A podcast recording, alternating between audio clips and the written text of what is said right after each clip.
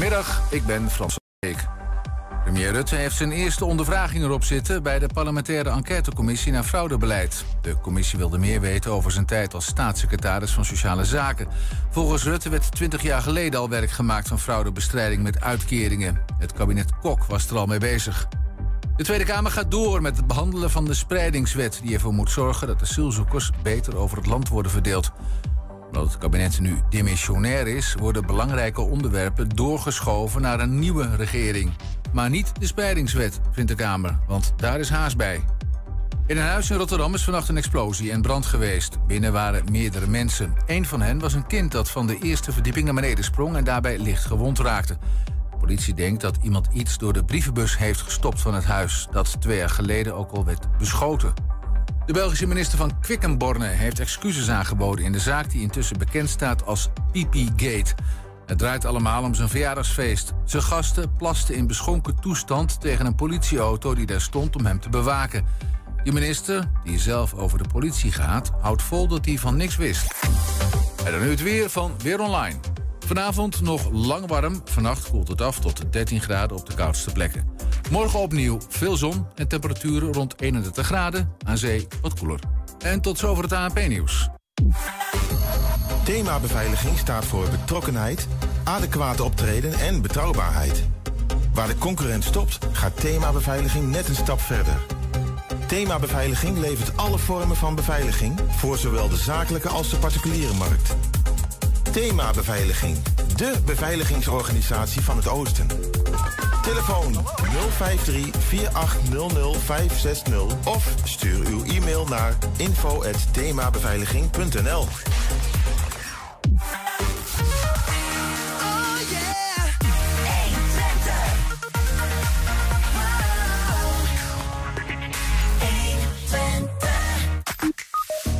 Saxion-lector Willeke Slingerland ziet hoe toenemende initiatieven van burgers een oplossing zijn tegen netwerkcorruptie. In je nieuwe huis blijkt een onverwoestbare lijkgeur rond te hangen. Ja, wat doe je dan? Advocaat Niek Huibers legt dat uit. Hengeloze filmmaker Masha de Rooij gaat met haar project Mini-Chronieken de grens over. Zowel Nederlandse als Surinaamse scholieren en studenten gaan samen films maken. Meerte Hazenberg laat zich vrijwillig een jaar opsluiten, liet zich vrijwillig een jaar opsluiten in het programma Een jaar van je leven. Zometeen is ze bij ons. Ja, want ze is weer vrij. Dat is Ja, dan je, het dat- logische dat is- samenhang inderdaad. Anders zou ze hier niet zijn. Ja, Dat precies. is- Het is donderdag 7 september. Dit is 120 vandaag. 120. 120 vandaag. Een nieuw tijdperk is aangebroken. De burger heeft steeds meer de behoefte om zelf initiatief te nemen, om zijn omgeving te beïnvloeden.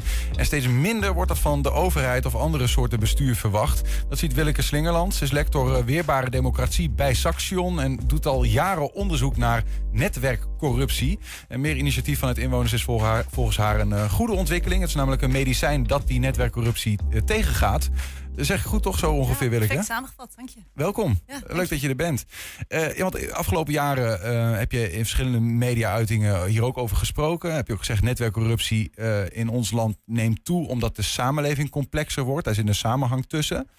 Eh, we gaan het hebben over die netwerkcorruptie. Wat is dat dan? Eh, waarom is het een probleem? Wat zijn mogelijke oplossingen? Maar toen wij elkaar van tevoren spraken, zei je... ik wil vooral toch echt eh, die positieve kant van het verhaal nu ook belichten. Wa- waarom eigenlijk? Nou ja, kijk, eh, netwerkcorruptie heeft natuurlijk een hele negatieve naam. Het gaat over eh, bestuur wat corrupt zou zijn.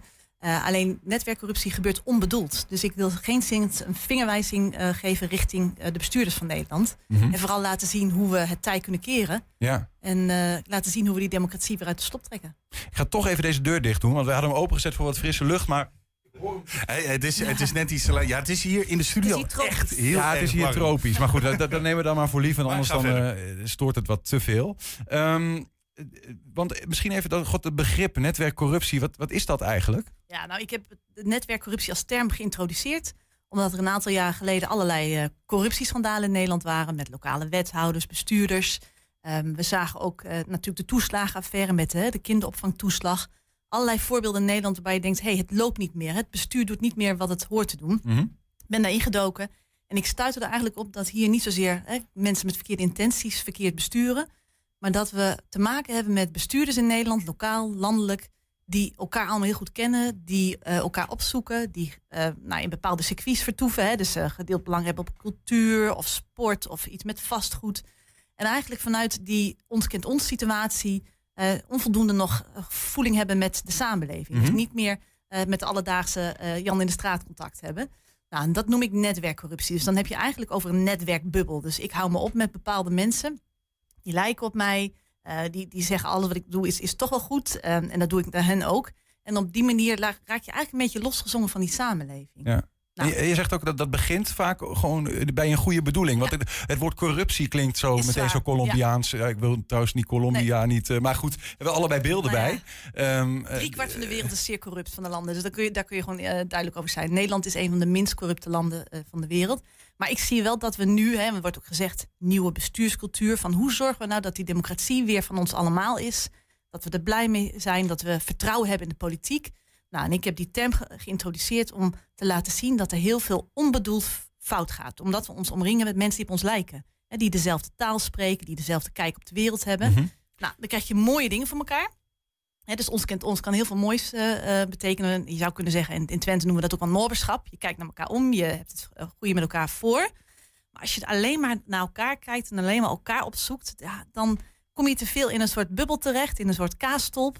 En heb je en eigenlijk dan niet wordt door... noberschap netwerkcorruptie. Ja, daar zit een kantelpunt. Er is een moment, het is heel moeilijk om te zeggen wanneer dat dan is. Maar er komt een moment dat je vooral bezig bent met degene die jij kent. Om daar goede dingen voor te doen. Mhm. En eh, vooral die informatie bij die mensen op te halen. Nou, en als dat ons bestuur betreft, hè, of dat nou lokale wethouders, raadsleden zijn, ehm, met mensen van woningcorporaties, van zorginstanties, hè, allemaal op bestuurdersniveau elkaar steeds vinden, Mhm. ja, dan is dat een, krijg je een beetje een eenzijdige kijk op de wereld. En dat proces noem ik netwerkcorruptie en niet de poppetjes daarbinnen. Ja, precies. Hoe ben jij daarin verzeild geraakt? Nou ja, als Saxion zijn natuurlijk een hogeschool. Ja. En ehm, wij bieden heel mooi onderwijs aan. Alleen er is wel nu een teneur dat we veel meer studenten in die praktijk werkzaam willen laten zijn. Niet alleen als je stage doet of afstudeert. Dus lectoraten. Ik, ik eh, ben dan lector van een lectoraat. Dat is gewoon een onderzoeksgroep. En wat wij doen is elke dag onderzoek in die praktijk. Dus gemeentes, ministeries, ehm, een UWV komt bij ons en zegt wij, worstelen hiermee. Of kun je ons helpen eh, met een onderzoek? Mhm. En dat doen wij. En dat doen wij samen met studenten. Precies, en dan ben jij lector weerbare democratie. Dat is Ja. ook weer zo'n soort Ja. van term. Maar ik kan mij zo voorstellen dat eh, die term netwerkcorruptie eh, en weerbare democratie heel erg veel raakvlakken eh, hebben. Zeker. Ja, kijk, democratie gaat om hoe gaan we met elkaar, hè, hoe geven we die samenleving vorm? En wie bestuurt namens de mensen een land? Ja. Ehm, en die weerbaarheid heb ik genoemd, want dat vind ik een hele positieve term. Het heeft met veerkracht te maken. En het houdt eigenlijk in van een democratie is nooit af. Hè, een democratie verandert. Eh, hebben 50, 60 jaar geleden hadden we nog geen vrouwenstemrecht. Nou, nu komen we zo meteen nog even te spreken over hè, burgerparticipatie. Ja. Nou, dus zo'n democratie is altijd aan verandering onderhevig. En, maar dat doen we wel met elkaar. Dat doen de burgers met elkaar. Daar maken we afspraken over. En nou, die weerbaarheid zit hem erin dat als je merkt dat er een druk wordt uitgeoefend op die democratie. Bijvoorbeeld nu, hè, je ziet de conflicten, demonstraties, er is oneenigheid, eh, polarisatie wordt, hè, wordt het wel genoemd. Ja, dan hoop je dat een democratie de veerkracht heeft, in ieder geval het vermogen heeft Mhm. om ja, niet kapot te gaan. Om uiteindelijk weer terug te komen in ja. gewone Ja. spelregels. Dat, eh, toch even om, om, om het goed vast te kunnen pakken. Je noemde net wat, wat voorbeelden. Ja. En, en de toeslagenaffaire. En dan heb je zelfs eh, ja, het dieptepunt van netwerkcorruptie misschien Ja. wel genoemd. Hoe leidt dan die misschien wel wat ooit begon bij Noorberschap, Ja. werd netwerkcorruptie en leidde tot zo'n soort Ja. fenomeen? Nou, ik heb de toeslagenaffaire genoemd, maar ook recent nog die aardgaswinning in Groningen. Hè. Als je naar zulke voorbeelden kijkt, dan zie je eigenlijk dat eh, de Nederlandse politiek, ja, natuurlijk vanuit economisch belang, werkgelegenheidsbelang, die aardgas, dat aardgas naar boven heeft gepompt. Mhm. Maar er waren hele nauwe verbanden met de bestuurders van Shell, ExxonMobil, de grote olie- en gasbedrijven. Ja, die konden de deur platlopen bij ministeries, bij onze premier Rutte. Maar de inwoners die zorgen hadden over hun huis, over, zorgen hadden over de veiligheid, zorgen over de consequenties van hun directe leefomgeving. Ja. Ja, die konden niet eindeloos binnenlopen bij ministeries. Die moesten veel harder werken om gehoord te worden. Nou, dat noem ik netwerkcorruptie, Hmm. omdat je dus ziet dat politiek en, en, en bedrijfsleven hier, de grote multinationals, heel erg elkaar kenden. En politici die, daar vroeger gewerkt hebben, het waren korte lijntjes. Maar als je dan, wa- want eh, je zei ook van, het is goed om ook naar oplossingen Ja. eh, of naar, naar de positieve kant. Hè? Want er is een kentering, is een eh, kentering. in de samenleving te kijken. Als je daar dan naar kijkt, dan denk ik ook een beetje... Ja, de, die mensen die op die posities zitten, die veel macht hebben... Ja. die moeten toch ook zelf bewust zijn van... Ja. hey, ik, misschien is het, zit ik wel in een positie waarin het wat ingewikkelder wordt... dat ik nu en die pet op heb en die persoon heel goed ken Ja. of wat dan ook. Ja, dat begint te komen. Dus daarom ben ik ook hoopvol. Ik merk gewoon, ehm, ik heb die term gelanceerd. En ja, om heel eerlijk te zijn, ik krijg dagelijks echt tientallen mailtjes, verzoeken van burgemeesters, van eh, bewindspersonen, hè, eh, van, de, van de ministeries. Van 120. van 120, waar ik met heel veel plezier kom. Heel leuk om hier te zijn. Eh, ik kom zelf van oorsprong uit Haaksberg, dus het voelt toch wel erg vertrouwd. Ehm, maar ik vind het fijn om te merken dat ze wel nadenken, hoe kan, kunnen we dit doorbreken? Hè? Dus nu ook met de verkiezingen die landelijk eraan zitten te komen, heb ik ook veel politieke partijen die, die de stukken van mij citeren, die daarna verwijzen. Ehm, en dat gaat niet om eerzucht. Hè. Ik ben er niet om, want ik doe dit ook Mhm. niet alleen, ik doe dit met een hele grote groep collega's. Maar ik merk dus dat zij snappen dat het op deze manier niet door kan gaan. Zij willen het anders, want zij zijn uiteindelijk ook hier de dupe van. Hè. Hun naam, hun politieke partij, hun ministerie, de organisatie waar zij voor staan. Ja. Ja, die worden allemaal eh, de dupe van deze kwestie. Dus ik zie de bereidheid om anders ernaar te kijken en tegelijkertijd hè, dus hun bubbels door te prikken. ja. Maar ik zie ook nu burgers zelf weer initiatief nemen. Dus ik denk dat dat een hele belangrijke is. Dus ik zie. Dat is de andere kant van het verhaal. Ja. Hè? Want de- de- je hebt het over de mensen die ehm, nou ja, in Den Haag eh, Ja. werken. Of ehm, in Twente bij bestuursorganen bewijs van. Het zal ook op lokale schaal waarschijnlijk hetzelfde fenomeen gebeuren. Ehm, eh, die, die hebben natuurlijk eigen verantwoordelijkheid om te kijken naar hun positie, zeg je. Van eh, hoe eh, onafhankelijk ben ik Ja. nog, misschien wel. Ja. Ehm, aan de andere kant staat dus die, die inwoner die te maken heeft met het beleid dat wordt uitgestrooid. En die zegt van, ja, die kan ook wat Ja. doen. Kijk, de democratie geef je met elkaar vorm. Dus het moet van twee kanten komen. Het komt uit de samenleving en het komt uit het bestuur. Ik zie nu heel veel initiatieven ontstaan. Hè, burgerparticipatie, burgerberaden. Ehm, de grote vragen rondom klimaat, de, het bouwen van woningen. Maar ook de armoede die toch toeneemt. Op die thema's zie je nu mensen toch weer dat originele Noorderschap. Die samenredzaamheid, het in de wijk oplossen. Dat zie je ontstaan. En je ziet ook dat nu eh, de lokale overheden ook daar ontvankelijk voor zijn. Dus die, die nemen dat serieus en die willen dat faciliteren. Mhm. Is het al perfect? Nee. Maar als die beweging van twee kanten komt, hè, dus dat bestuur wat, wat meer kritisch naar zichzelf gaat kijken, wat meer nou ja, in die haarvaat van die samenleving terechtkomt. Het, de, de burgers die niet afwachten tot de politiek het perfect gaat doen, maar ook denken, ja, ik kan zelf ook de schouders eronder steken. Ik kan ook zelf een probleem op gaan lossen. De vervuiling in mijn straat of eh, de armoede in mijn wijk. Ja, die beweging, dat is een hele mooie. En dan krijg je echt een democratie die van twee kanten weer nou ja, boven zichzelf uit gaat stijgen. Ja. Is dat, is dat ook meteen eh, ja, een soort van het failliet van het systeem zoals het eh, ingericht is geworden, langzamerhand? Is Maar dat waar de, overheid een grote rol. Ja, het is het failliet van het marktdenken. Het is het failliet van het BV Nederland. Hè, dus dat het altijd gaat om de grote bedrijven en hè, de- om, om daar vooral die belangen te dienen. Het gaat er echt om dat je de belangen die je niet zo goed kent, Mhm. die zachter zijn, die minder in de netwerk zitten, dat je die weer ophaalt en in hun kracht zet. En ehm, nou, ik, ik zie dus dat daar vanuit de politiek heel erg naar gekeken wordt van dat willen we op een andere manier gaan doen. Eh, en ik zie dus allerlei mooie initiatieven eh, van eh, die samenredzaamheid ontstaan. En, en mensen die in de buurt zelf energiecoöperaties oprichten, zelf een energievorm gaan geven. Ehm, in Deventer, waar ik zelf woon, zie ik ook op wijkniveau ongelooflijk veel als het gaat om armoedebestrijding. Niet eens de officiële voedselbank, maar alternatieven.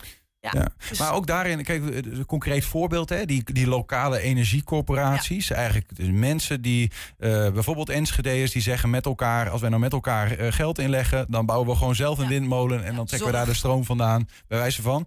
Tegelijkertijd weet ik op dat vlak dat eh, die, die burgerinitiatieven ook zeggen, we hebben een enorme kennisachterstand Ja. ten opzichte van de grote energiebedrijven. Die weten precies ehm, hoe ze die windmolens moeten bouwen, bij wijze van. Maar ook hoe ze de subsidies en Ja. allerlei krachten moeten aanboren om dat te doen. Ja. En die zeggen eigenlijk, ja, overheid, we zijn weer van jullie afhankelijk om ons in onze kracht eh, te zetten als burgers, om dat ook te kunnen doen. En dat is ook zo. Hè? Dus je moet als overheid eigenlijk die tegenmacht zelf organiseren. En daar zit inderdaad ook een financiële prikkel in via subsidies. Ehm, dus je staat altijd op eh, ja, twee in achterstand als, eh, als burgerinitiatief tegen die grote partijen. Ja. Eh, en dat, dat zal je niet van vandaag eh, morgen kunnen veranderen. Maar je, wat je wel ziet is dat die andere belangen, hè, die ongekende belangen, dat die actiever worden opgezocht. Hè? En dat is denk ik het begin om, om een verandering te maken. De ongekende belangen. Ja, de ongekende belangen die, die nu niet aangehaakt zijn, die niet in de netwerken zitten, die je niet op het netvlies hebt als bestuurder. Hè, omdat je gewoon daar niet dagelijks mee in contact komt. Ja. Uh, en wat voor ons heel belangrijk is, en dan ben ik toch even hier degene van een hogeschool, wat wij heel erg mee bezig zijn, is ook dit, dit, burgerschap. Wat je ziet is dat we toch in de laatste jaren het burgerschap een beetje verwaarloosd hebben. Dus hoe werkt de politiek? Hoe kan ik zelf een petitie uh, opsturen? Wat kan ik, hoe kan ik mezelf organiseren? Hoe word ik lid van de politieke partij? Um, waar mag ik wat van vinden? Mm. Van wetgeving? Uh, en daar zijn wij ongelooflijk mee bezig om ook studenten, en niet wij alleen, dat gebeurt op de ROC's, basisscholen, middelbare scholen, ja, mensen gewoon weer het, wat kan je als burger aan, wat heb je aan rechten, maar wat kan je ook een actie ondernemen?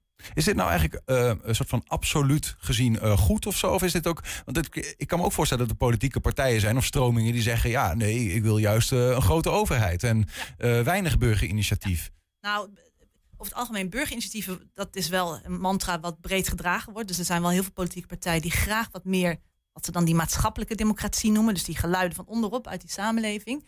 Maar de omvang van de overheid, dat is inderdaad een heel grote discussie tussen Nou ja, de, de liberale en de meer socialistische stromingen. Uh, dus wat dat betreft worden het ook hele spannende verkiezingen. Um, maar ik, ik, ik, ben heel blij te merken dat uh, ook, ook, studenten van ons en studenten van het ROC, uh, um, dat, ja, dat die bezig zijn met hoe kan ik weer echt actief burger worden. Hè? Dus ja. vrijwilligerswerk doen, mooie initiatieven starten ja, dat is denk ik heel. Die stem van die jongeren, daar moet er zeker in uh, gehoord worden. Ze zijn er nog meer uh, oplossingen naast, naast die initiatieven. Wat, wat, wat zijn nou de medicijnen tegen ja. dat fenomeen? Nou, een van de medicijnen hebben wij als Saxion uh, ontwikkeld. en dat noemen we dan de weerbaarheidsscan. En wat wij nu doen, is bij alle politici die gekozen gaan worden, hè, dus die voorgesteld worden door politieke partijen. Men vraagt ons van kun je met zo iemand een gesprek hebben over zijn of haar netwerken. Gewoon visualiseren, waar, waar hou ik mee op? Vanuit je politiek, vanuit je buurt, vanuit je werk tot nu toe. En dan zie je eigenlijk, als je dat een beetje uittekent, een grove schets, ja. dan zie je dus dat er heel veel overlap tussen netwerken zitten. Dus dat zij met hun twintig netwerken steeds dezelfde mensen vinden in die lokale, uh, in, in de gemeente of de stad waar zij uh, werkzaam zijn. Nou, alleen al dat besef maakt dat ja, wethouders mij laten dan opbellen en zeggen: Ja, weet je, na al die gesprekken, ik werd gevraagd: ken jij iemand voor de Raad van Toezicht voor, die, voor het filmhuis? En ik, ik dacht gelijk ergens aan. Toen dacht ik, oh, maar ik noem alleen maar de mensen die ik in mijn adressenboekje heb staan. Hoe, hoe, wie, wat voor talent loopt er nog meer rond? Ja, want nou, anders blijft er een kloof ontstaan tussen die groep en die groep ongekend met mensen met ongekende belangen. Exact. En, en, met raadsleden doen we hetzelfde. Dat we zeggen van als je nou van alle raadsleden van de gemeente die netwerken waar zij in zitten. Mm juist omdat ze woordvoerder zijn op een bepaald thema, maar ook omdat ze gewoon nou ja, een leven hebben geleid tot nu toe en mensen hebben leren kennen. Als je die allemaal op elkaar legt, en dat hebben we in een aantal gemeentes gedaan Waar zit je dan niet? Welke wijk heb je relatief weinig contact? Welke eh, bevolkingsgroep heb je relatief weinig contact? Uh, nou, zo kun je zelf allerlei vragen stellen. En dan kun je dus ook actief gaan aanboren, die, die netwerken. Um, ook nog een andere, ja, of, of dat een oplossing is, weet ik niet. Maar uh, toen ik het er zo op de redactie over had, toen werd ook wel gezegd: ja, maar wacht even. De, bijvoorbeeld een toeslagenaffaire. Daar zijn mogelijk gewoon mensen geweest die op een bepaald moment bewuste keuzes hebben gemaakt. Die, uh, niet, die helemaal niet meer lijken op noberschap, maar gewoon ja. echt op keiharde corruptie. Ja, en, en dan is het dan ook is het, is het strafbaar. En op welk moment? Ja. zeg maar, zit daar ook nog een. Nou, ik noem netwerkcorruptie, hè, dus hoe zo'n zo'n sociaal verband van mensen nou, kan verkeerde kant op kan gaan. Dat is de voedingsbodem voor concrete misstanden, zoals jij ze benoemt. Namelijk je ogen dichtknijpen als je weet dat iemand vervolgd wordt terwijl iemand eigenlijk niks verkeerd heeft gedaan. Uh, concrete misstand is het toch doorgaan met boren terwijl je weet dat mensen hun huizen beschadigd raken. Kijk nu naar hè, de Tata Steel, de hoogovens, waar ook heel veel over te doen is. Of hier het kanaal met de verzakkingen in. Ja. Uh, dat zijn allemaal voorbeelden waarbij je op een gegeven moment mensen signalen afgeven van hier gaat iets niet goed. En die signalen worden genegeerd. Dus er zijn wel degelijk mensen die waarnemen dat iets een verkeerde kant op gaat. En dan zie je dus dat het netwerk de voedingsbodem is ook om af te ja. dekken. He, dus dan zie je een soort deksel op dat netwerk gaan. En dat kun je mensen kwalijk nemen. He, dus dat je niks met geluiden doet. Dat, je, dat, je, dat mensen extreem de klok moeten gaan luiden voordat ze gehoord worden. Ja, dat is een concrete misstand. En dat mag mensen nagedragen worden. Maar goed, misschien is het zelfs in het belang van die bestuurders die uiteindelijk in zo'n valkuil uh, stappen, dat ze uh, voorkomen beter dan genezen. Dat ja. er op een vroeg moment ja. dat, het dat ze niet in de verleiding komen omdat ja. de netwerken minder vastgeroest zijn, wat dat, dat, betreft. Dat voorkomen is, is ongelooflijk belangrijk, omdat het uiteindelijk voor iedereen schade berokkent. Hè? En uh, niemand wordt er beter van. En nou, wat helemaal dramatisch is naast nou ja, de benadeelden in de kwesties die we net noemden is dat je gewoon ziet dat het vertrouwen in de politiek uh, achteruit holt. En dat, dat baart mij zorgen, want ja. we kunnen niet zonder die democratie. Uh, en wat ik heel jammer vind, en daarom zei, wilde ik het ook wel positief uh, vertellen, is dat het natuurlijk ook het begin kan zijn van denk in de vorm van samenswering, complotdenken. Alsof wij één grote regering hebben die op wereldniveau ja, allerlei dingen hè, bepaalt. En daar, dat is netwerkcorruptie niet. Maar als je dit soort voorbeelden te veel ziet, kan je dat wel gaan denken. Ja, precies. Nou ja, goed. eh, eh, mij hebben in ieder geval heel duidelijk gemaakt dat eh, het fenomeen dat jij beschrijft ontstaat vanuit een goede bedoeling, maar eh, vanuit de mens die we zijn. Soms de verkeerde kant op gaat. Ja. En eh, dank ook voor het, eh, eh, nou ja, in ieder geval het benoemen dat er een positieve ontwikkeling in de maatschappij zichtbaar is, wat jou betreft. Ja. En wat andere oplossingen die je op tafel legt. Voor zowel bestuurders als voor mensen als ik, gewoon inwoners van vlees en bloed. nou ja, die daar mogelijk een klein medicijn tegen kunnen zijn. Nou, jij bent ook een waakhond als journalist en ik als wetenschapper ook. Als journalist is dat nog weer een andere Ja, verhaal ja, inderdaad. Maar ja, dank Willeke Slingerland voor, nou ja, voor de uitleg hier. Heel graag gedaan. Zometeen in je nieuwe huis blijkt een onverwoestbare lijkgeur te zijn getrokken. Ja, wat doe je dan? Advocaat Niek Huibers legt dat uit. 120. 120 vandaag. Al tien jaar lang helpt de hengeloze filmmaker Masha de Rooij mensen bij het vastleggen van de levensverhalen van hun voorbeelden, rolmodellen en idolen. En dat doet ze onder de noemer Mini-Chronieken. Voor het eerst gaat ze nu met haar project de grenzen over. Vanaf december zullen Nederlandse en Surinaamse scholieren en studenten samen films gaan maken over eh, de mensen die hen inspireren. En dat onder de noemer Everyday Heroes.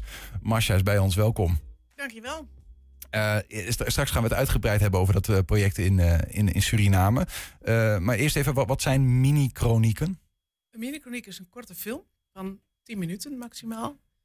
eh, over het levensverhaal van iemand. En die film wordt gemaakt door een deelnemer aan een van mijn projecten. Ja, tien minuten. Ja. Van een, een levensverhaal van een inspirerend Ja. persoon. Ja, Hoe ben je daar zo bij gekomen? Omdat, eh, het is ooit gestart eh, met eh, senioren. Waar we een cursus aan eh, gingen geven op het gebied van het gebruik van je smartphone als filmcamera. Toen dachten we dat het wel leuk zou zijn om die mensen over hun leven te laten vertellen. En lukte dat heel even tussendoor? Ja. Ja oké. Ja, ja. dat zijn eigenlijk de eerste mini-chronieken. Die staan ook op de website. Ja. Dat ging heel goed. En eh, van daaruit heb ik dat concept verder uitgebouwd.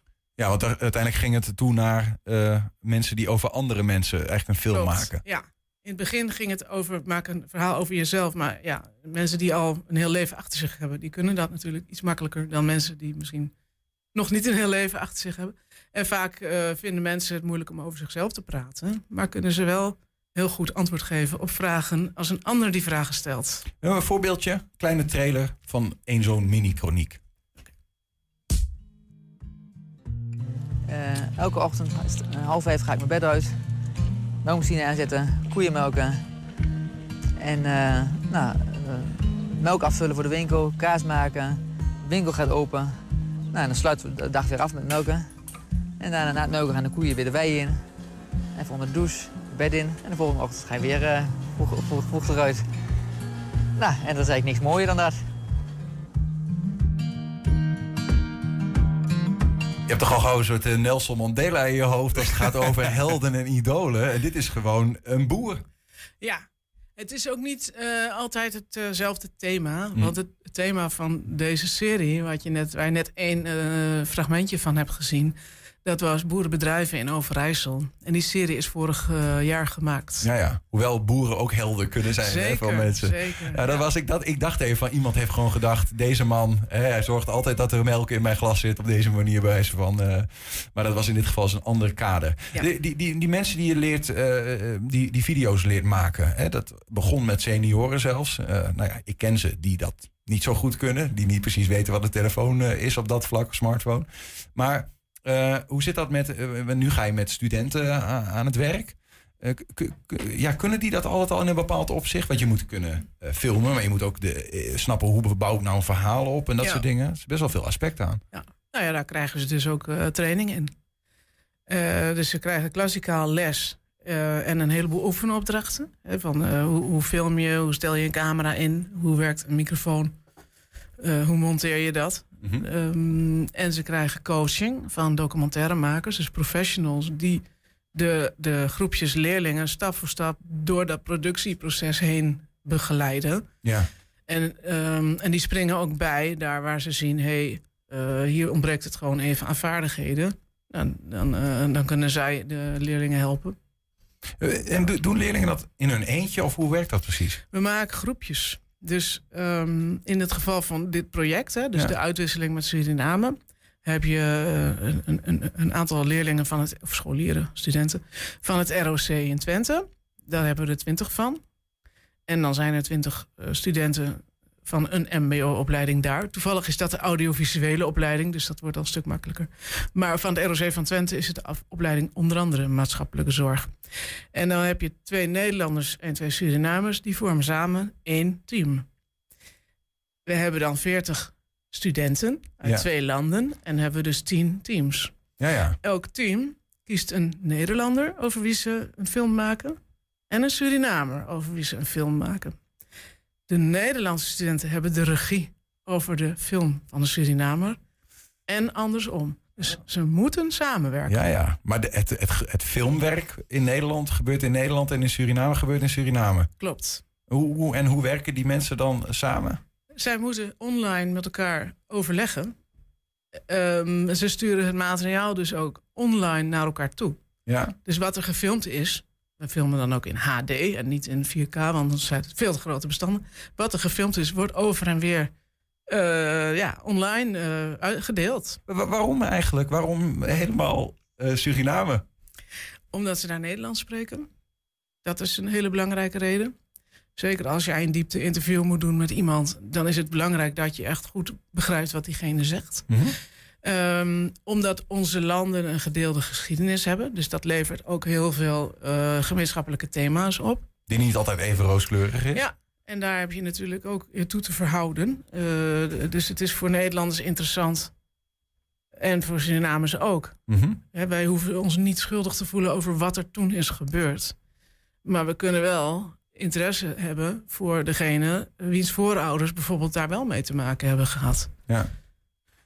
En zit er dan ook eh, een soort ja, doel in van een, het, het kennisnemen van elkaars culturen in dat opzicht? Wat is, wat er zit een soort van gedachte achter dat je echt over de grens gaat, neem ik aan. Ja, de gedachte is, bij, maar dat is bij elk mini-chronieken-project, dat je kennis maakt met iemand van een hele andere achtergrond dan jij. Dat dat jouw perspectief, jouw blik op de wereld kan verbreden en dat het jou ook zelf inzicht gaat brengen. Mhm. Dat is algemeen. En verder is het zo dat als je met iemand uit een andere cultuur spreekt, dat je dan ook eh, misschien niet meer begrip gaat krijgen voor eh, iemand die ja, dingen anders doet dan jij. Ja. En die leerlingen die zien elkaar nooit fysiek. Nou ja, ze zien elkaar online. Ja, precies. Het is niet zo dat we over en weer elkaar gaan bezoeken. Dat zullen ze jammer vinden, denk ik. Dat vind ik ook heel jammer. Ik zou dat ook heel fantastisch vinden. Ja. Als we eh, als Surinamers hier konden komen. En maar dat kan niet vanwege de pecunia. Ja, budgetair is Ja, dat niet haalbaar. ja. Nee. Maar overigens, jij komt, zelf- je hebt een shirt aan zelfs, I love eh, Su. Want jij komt daar wel. Ik ben daar net eh, vijf weken geweest. Eh, Dit, dit was mijn eerste keer. Oh, eerste Ik- keer. Ik ben nu ongeveer zeven maanden bezig met de voorbereiding van dit project. En in de zomer ben ik vijf weken in Suriname geweest om alle contacten te leggen, om de scholen te bezoeken, ehm, om faciliteiten te bekijken, zodat je ook goed weet ja, waar, je op, waar je moet denken. Nou, want dat lijkt me ook nog. Ik, ik, dat is mijn beeld. Hè. Of dat klopt, weet ik niet. Maar dat wij in Nederland toch net even iets meer faciliteiten hebben dan zij in Suriname hebben. Da- da- ja, die Nederlandse studenten die moeten wel weten waar die Surinamers eh, mee kunnen werken. En Nou, andersom. Wij hebben het hier heel luxe. Eh, ik kan bijvoorbeeld voor Nederland kan ik vrij makkelijk camera, camera's regelen die ze hier kunnen gebruiken. Eh, voor Suriname eh, zal het ook vanuit Nederland moeten komen. Ehm, de, op, de, op de audiovisuele afdeling hebben ze natuurlijk wel camera's. Maar we gaan bijvoorbeeld ook met een middelbare school werken. Ja, die hebben geen eigen camera's. Wordt spul daar naartoe gestuurd? of? Ik ga ze spullen daar naartoe sturen. Ja, Ja, dat ja. is niet anders. Het is voor hun sowieso moeilijk omdat ze alles moeten importeren. Ehm, dus het is sowieso makkelijker, praktischer om hier spullen aan te schaffen en ze dan eh, daar naartoe te sturen. Nou, ook het lesgeven over ehm, nou ja, de journalistieke kant van het verhaal, het, eh, de storytelling, verhaal vertellen, dat soort dingen. De, eh, dat, dat doe je dan ook aan, aan de Surinaamse jongeren, ook online of iets dergelijks. Ik ben dus op het moment dat we echt met de scholen aan de slag gaan, dat is eind januari Mhm. 2024, ben ik zelf daar in Suriname om die lessen te verzorgen. En hier in Nederland worden die lessen verzorgd door, de, door mijn filmcoaches. Dat zijn dus de mensen die ik inhuur om hier in Nederland alles Ja, ja. te begeleiden. Ja. We, we, we hebben trouwens nog wat foto's. Ik weet niet of we die kunnen laten zien van, eh, van hoe dat in Suriname, zeg maar, hoe dat eh, ja, eraan toe gaat. Of met welke mensen ze daar werken. Dat, dat is wel een heel andere wereld wat dat betreft dus. In Suriname heeft best wel een, een, een, een bruisende filmindustrie. Er wordt veel gefilmd. Eh, er worden heel veel commercials opgenomen ook, ook. Ook vanwege het weer en de natuur. Oh ja, hier sta ik presentatie te geven aan, een, ehm, aan de Rotary. Althans, de vrouwenafdeling van de Rotary. Dus ehm, ja, in Suriname zijn wel heel erg veel mensen actief in videoproductie. Ja? Je hebt daar ongelooflijk veel lokale kanalen. Eh, vaak zijn dat ZZP'ers die, die hun brood verdienen met reclames en dan eh, ja, eh, allerlei reportages uitzenden. Je hebt ook heel veel televisiekanalen. Het is heel bijzonder, want het land heeft 500.000 inwoners. En, en wel 40 televisiekanalen of zo. Het is heel, heel anders dan bij ons. Ja. Je komt daar dus ook heel makkelijk op televisie. Want ik ben dus ook op televisie geweest. En ze zoeken allemaal naastig naar eh, content voor hun zenders. Ja. Ja, daar zijn ze heel blij mee. Ja. Ehm, nou ja, de- eh, het kost wat geld natuurlijk allemaal. Eh, voor, voor twee, wat je eh, met zes scholen eh, aan de slag gaan, geloof ik. Nou, het doel is, eh, en dat bedrag heb ik nog niet gehaald. Als Ja. ik mijn bedrag haal wat ik nodig heb, kan ik met drie scholen hier en drie scholen daar aan de slag. Dat is in totaal 60 leerlingen in Nederland, 60 leerlingen in Suriname. Eh, ik heb nu voldoende binnengehaald vanuit twee fondsen. Het Cultuurparticipatiefonds voor de regeling internationale samenwerking. En het Dutch Culture Fonds voor de regeling immateriële erfgoedsamenwerking. En met de budgetten die ik nu heb, kan ik sowieso met de MBO-scholen aan de slag. Ja, ja, ja. En ik, ga nog meer subsidies aanvragen. En dan kan ik dus ook met de andere scholen aan de slag. En, en zo verdien jij zelf ook je geld? Of, of niet per se? Ehm, eh, ik kan er net mijn vaste lasten uitbetalen op dit moment, zoals het er nu voor staat. Eh, en, maar dat doe ik met, eh, met heel veel liefde en enthousiasme. ja, ik kan me dat voorstellen. Wa- wa- Wat is jouw, nou ja, wat is jouw ultieme doel wat dat betreft? Ook voor dit aankomende project? Wanneer zou het voor jou geslaagd zijn? Voor mij is geslaagd als daar dus sowieso eh, eh, minimaal 20 films uitkomen over Nederlanders en Surinamers. Als de, de studenten met elkaar onderling een, een in- interessante contact hebben opgebouwd. Mhm. Hè, dat het ook wat dieper gaat dan hallo, hoe gaat het met je? Ehm, en als we het eh, zo kunnen organiseren dat scholen het ook letterlijk kunnen gaan overnemen. Dus de bedoeling is dat ik een stukje overdracht doe van de lesmethodes, de materialen. Dat ze het zelf daarmee kunnen, verder kunnen, doen. Met misschien nog wel Ja. een klein beetje hulp vanuit mini-chronieken. Maar niet meer zo groot als het nu is. Leuk. Het is eh, eh, iets dat heel erg, denk ik, bij deze tijd ook eh, past. Wat dat betreft, met al die nieuwe mediatechnieken en zo. Nou ja, de telefoons kunnen tegenwoordig bijna wat de grote camera's vroeger konden. Ehm, dank eh, voor een mooi verhaal, Masha de Roy. En succes met het project. Ook bedankt. Zometeen Meerte Hazenberg, die liet zich vrijwillig een jaar opsluiten in het programma Een jaar van je leven. Zometeen is ze bij ons. We zijn ook als podcast te vinden. Je vindt ons op alle bekende platforms. Eh, de hele uitzendingen en ook eh, losgeknipt, uitgelicht, dat soort dingen. 120. 120 vandaag. Het, eh, het zal je maar gebeuren. Je stapt helemaal blij je nieuwe koophuis binnen. Maar dan komt je ineens een vieze, penetrante lucht tegemoet. Een geur die je niet rookt toen je de bezichtiging deed. Zelfs de beste schoonmakers van het land krijgen die stank niet weg. Anderhalf jaar later is de klus pas geklaard. Veel kosten zijn gemaakt en de stress heeft gezondheidsproblemen veroorzaakt. Waaronder zelfs twee hartinfarcten. Dat overkwamen Ron en Daphne. Pas na de koop van hun huis hoorden ze waar die geur vandaan kwam. In het huis lag twee maanden lang een lijk. En dat werd voer voor de rechter. Ja, nu kwam de Damstee jingle. Ja, we moeten er even weer inkomen. Nee, sorry. Ja, anders ga ik het gewoon. Sorry, sorry. Nick Huibers is bij ons. Eh, nee, dit is niet erg. Eerste keer na de vakantie. Eh, hij is eh, advocaat. Eh, welkom. Dankjewel. Dit is wel een, eh, een bijzonder verhaal wat dat betreft met een luchtje. Zeker, ja, Ja. absoluut. Goedemiddag. De, eh, het is ook niet altijd een smakelijk verhaal, maar het is toch eh, wel ja, interessant om even te ontleden, voor, om, om te begrijpen wat daar is gebeurd. Uiteindelijk is er een rechtszaak uitgekomen. Die gaat eigenlijk over de vraag van eh, nou alle kosten die zijn gemaakt en schade die is geleden ook aan gezondheid. Wie, wie gaat dat dan betalen? Mhm. Komen we zo op. Ehm, toch even naar het begin. Dat verhaal begint in 2021. Ja, in de zomer, nou, stel is op zoek naar, naar een woning. Die, die hebben een bezichtiging bij een woning gehad. Nou, dat bevalt goed. En die besluiten de woning te kopen. En nou, dat doen ze ook. Nou, die zijn natuurlijk helemaal tevreden. Want een woning kopen, zeker deze tijd, nou, dat is, eh, dat is wel top. Ehm, op een gegeven moment trekt ze in de woning een paar maanden later, want dan is de overdracht allemaal geregeld. En dan merkt ze een hele nare, vieze geur, die ze eigenlijk voorheen niet geroken hebben. En dan zijn ze ook in contact gekomen met de buren. En daar kreeg ze echt te horen, ja, eh, er heeft een paar maanden een lijk in gelegen, want de buurman is overleden. En toen hadden zij iets van, oh, dat is wel informatie die wij misschien wel willen weten. Want ja, we wisten ook gelijk waar die geur vandaan kwam. Ja. Eh, ik geloof dat het zelfs nog dat er een, ze hadden een hond. En die hond die, eh, die, liep dan, die liep normaal nooit de trap op. En in het nieuwe huis ging die eigenlijk meteen eh, naar boven, naar een kamer. En dan ging die met zijn rug in een soort van eh, vlek zitten woelen. En dat zou eh, gedrag zijn dat honden bij kadaverplekken doen. Eh, En toen kwamen ze erachter van, ah, misschien moeten we eens vragen aan de buurman, eh, wat is hier eigenlijk aan de hand geweest? Ja, dat, dat heb ik ook gelezen. Ja, Ja, goed, ja. ik weet niet hoe ver dat honden dat doen, maar dat, kennelijk is dat gebeurd. En ze hadden zelf ook al gelijk eh, wat nare lucht en wat ademhalingsproblemen. Dus toen zijn ze even op onderzoek uitgegaan. Ja, en toen ja. kreeg ze dat dus eh, te horen. En dat was voor hun wel eh, iets nieuws. Ja, nou ja, dan weet je dus van, eh, oké, dit is niet zomaar eh, een, een, een luchtje dat hier rondhangt. Volgens mij bij de bezichtiging was gezegd, eh, ja, het, het, het is, hij heeft, heeft schoongemaakt, de vorige bewoner, en er hangt nog wat rond van, van dat soort luchtjes.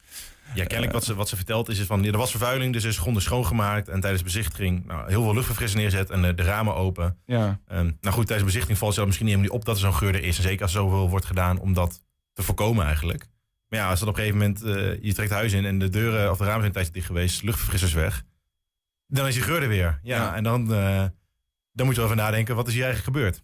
En toen gingen ze een bepaalde rats in van, eh, van schoonmakerij. De beste schoonmakers van het land. En de show schoonmakers op YouTube kwamen er zelfs bij en zo. Ja, dat, dat klopt. Ja, nou, eerst hebben ze natuurlijk gewoon, ze hebben die andere, de verkooppartij aangeschreven van, wat is in de hand? Jullie hebben, want toen wisten ze inmiddels dus dat er een lijk had gelegen. Want dit hebben jullie me nooit- ons nooit verteld. En dan hangt hier een geur, daar moeten we mee. Ehm, jullie moeten dit gaan oplossen, deze geur. Nou, toen kregen ze te horen van, nou goed, dat wisten we ook niet. En er is wel wat schoongemaakt. Eh, maar daar bleef het eigenlijk bij. Ja, en dan zit je eigenlijk als koper van een huis, sta je eigenlijk wel met, met lege handen. Want dan, dan heb je nog helemaal niks. Ja. Alleen een vi- vieze geur. Ehm, en zo'n geur is natuurlijk ook niet, dat, dat, dat laat je niet weken zitten. Want ja, je woont er, dus daar moet je wat mee. En nou, toen hebben ze zij zelf ja, zo'n zo'n sterren schoonmaakteam eh, ingehuurd. Eh, om eh, nou, de boel grondig te laten reinigen en dat reinigen. En dat is echt een partij die van mij langskomt bij echt de vieste dingen. Ja. Eh, Ze hebben zelfs deel van de eh, een muur weggehaald en van de vloer, zeg maar, omdat het ingetrokken zou zijn. Hè. Ja, dit wordt een beetje viezig, maar lijkvocht blijkbaar. Zou dat dan in dat huis getrokken zijn? En dat, dat, dat, daarvoor moest echt, zeiden sommigen, moet je een deel van gewoon weghalen. En zelfs dat hielp niet. ja, bizar verhaal. Ja, dat was bij de, de laatste stap. Want eerst was dus de grote schoonmakers eh, was, er, eh, was langs geweest. Ja. Ehm, nou, die heeft een behandeling gedaan. Toen leek het weg te zijn, maar eigenlijk na twee dagen... dan zijn ze die schoonmaakmiddelen een beetje uitgewerkt ook weer. Was die geur er weer? En toen hebben ze een eh, soort van geurinstantie ingehuurd... die om de boel te laten controleren. Wat is dat nou? Ja. Nou, die hebben dan ook nog eh, geconstateerd... dat er iets van een lijkgeur was. En ook, maar er was inmiddels al heel zoveel behandelingen waren geweest. Allemaal chemische eh, spullen lagen er. En dan werd geadviseerd, ja, sommige van die geuren ja, die kunnen er gewoon jaren in blijven zitten. Als je het wil oplossen, dan moet je inderdaad een stuk van de muur eruit en over laten zetten. Anders ja, blijf je gewoon in die geur zitten. Is, is het opgelost of is? Ja, nou ja, uiteindelijk is dat dus, volgens mij hebben ze een, een soort van eh, ja, gel-lak of zo eh, nog, toch Ja, nog dat ergens. En, ja, en, toen, en, en, en nu waarschijnlijk zitten ze met de vingers gekruist thuis, eh, is, is het dan eindelijk weg. Maar en- en het heeft dus wel eh superveel ehm, eh, kosten eh, nou heeft dat gemaakt. Maar Ja. meer nog, misschien belangrijker voor veel mensen, eh, gezondheidsschade ook opgeleverd bij dit stel. Eh, Ja, van de gezondheidsschade, ik weet niet of er nog van loopt. Daar is in ieder geval, er is een- uiteindelijk een vonnis gewezen door de rechtbank. Eh, die heeft gezegd nou, dat die verkopende, of de verkopende partij op moest draaien voor de kosten. Voor alle schoonmaakkosten en eh, nou, de restaureerkosten, eh, laten we maar zo zeggen. Dat, Ja. de plaatsen van de vloer. En daar stond niks over in over de gezondheidsklachten. Misschien loopt dat nog. Ik kan me voorstellen dat dat ook wel een aparte procedure is. Want dat moet misschien op lange termijn worden vastgesteld wat er aan de hand is. Ja. En dan moet dan weer ook dat weer bewezen worden. En dat, dat kan me voorstellen dat een ander traject loopt. Dus misschien loopt dat nog, misschien niet. Dat, eh, dat is mij verder niet bekend. Nou goed, dan moet dat ook kunnen bewijzen natuurlijk. Want ik geloof echt eh, bij eh, de vrouw des huizes twee hartinfarcten. De man een burn-out. Nou ja, dit is, dit is nogal wat allemaal. Die rechtszaak die gaat natuurlijk over de vraag van ja, hadden ze dit ehm, moeten horen van tevoren? Ik weet niet beter, als je een huis koopt, heb je iets met verborgen gebreken. Dan moet dat allemaal bekend worden gemaakt, toch? Zeker, nou, eigenlijk in de algemeenheid, bij alles wat je koopt, of het nou een auto is, een stoel of een huis, eh hetgeen dat je koopt, moet de, de zaak moet beantwoorden aan de overeenkomst. Dat betekent dat nou, hetgeen wat je koopt moet de eigenschappen hebben van hetgeen dat je mag verwachten op basis van die overeenkomst die je sluit. En dan moet je ook rekening houden van met de aard van de zaak. Dus is het oud of is het nieuw? En de mededelingen die worden gedaan door de verkoper. Ehm, maar je moet zelf ook eh, wel een klein onderzoek verrichten. Op het moment als ik er nu uh, hier naar de straat op een huis zou komen, ik ben er nooit geweest. Ja, en er zit dan iets mis mee, dan is het mij een beetje toe te rekenen. Je moet dan wel uh, zelf wat rondkijken en hoe, hoe steekt het in elkaar. Ja. aan de andere kant, degene die verkoopt, um, die moet wel vertellen als er grote gebreken zijn die van belang zijn bij een koop, dat je daar iets over meldt. Kijk, als een plint ergens los zit, ja, dat hoef je niet expliciet te zeggen. Maar kijk, grote dingen, grotelijk, het dak staat op instorten of er ligt een lijk. Ja, dat zijn wel zulke grote dingen, dat moet je melden. En op het moment dat een verkoper zegt, uh, er is niks aan de hand, dit is allemaal prima, dan mag je daar ook op vertrouwen. Um, dat, is eigenlijk, dat is eigenlijk de basis. En dan kun je, daar kun je wat van afwijken in je overeenkomst. Nou, dat mm. gebeurt bij het, nou, bij het kopen van woningen gebeurt ook vaak. Wat wordt daar gezegd? Dat kopen een partij die, die draagt alle risico's, alle gebreken, ook de verborgen gebreken van het huis dat je koopt. Dus koop het huis, zit er een en ander plankje zitten los of uh, uh, zit een gat in de muur. Nou, dat, dat komt van jouw risico. Uh, en daar staat dan weer een uitzondering op. Alleen grote gebreken die het normaal gebruik van een huis in de weg staan, ja, die komen voor het risico van de verkoper. Dus het risico als het moment dat het huis niet bewoonbaar is, of nou, er hangt dus zo'n lijklucht of het dak stort in, dat zijn ook grote gebreken. Ja, die worden wel toegerekend aan de verkoper. Ja, ja, precies. Maar in principe voor de kleinere dingen ben je als kopende partij verantwoordelijk dat je ook een beetje om je heen kijkt en zegt van hé, hey, uh, dat stukje laminaat, dat ligt er niet helemaal uh, lekker. Uh, dat moeten we herstellen. kun je daar een bijdrage voor leveren of weet ik veel wat? Of, nou ja. ja, precies. Nou, daar, daar kun je dan misschien onderhandelen ja. over de. Ja. Als je op een gegeven moment weet, hier, zit, hier zitten wel heel veel dingen los, daar kunnen we over onderhandelen. Ja. Maar het is natuurlijk ook wel, als je een huis koopt, op een gegeven moment is het ook wel logisch dat er zo'n bepaling in zo'n overeenkomst staat. Anders kun je een paar weken later kun je aankloppen, hier zit een plint los, uh, dat is een gebrek, uh, daar moeten we wat mee. Dus, uh, maar ja, je hebt wel gewoon een, als, risico, als koper een risico. En zeker met een huis, ja, je bent maar heel kort binnen.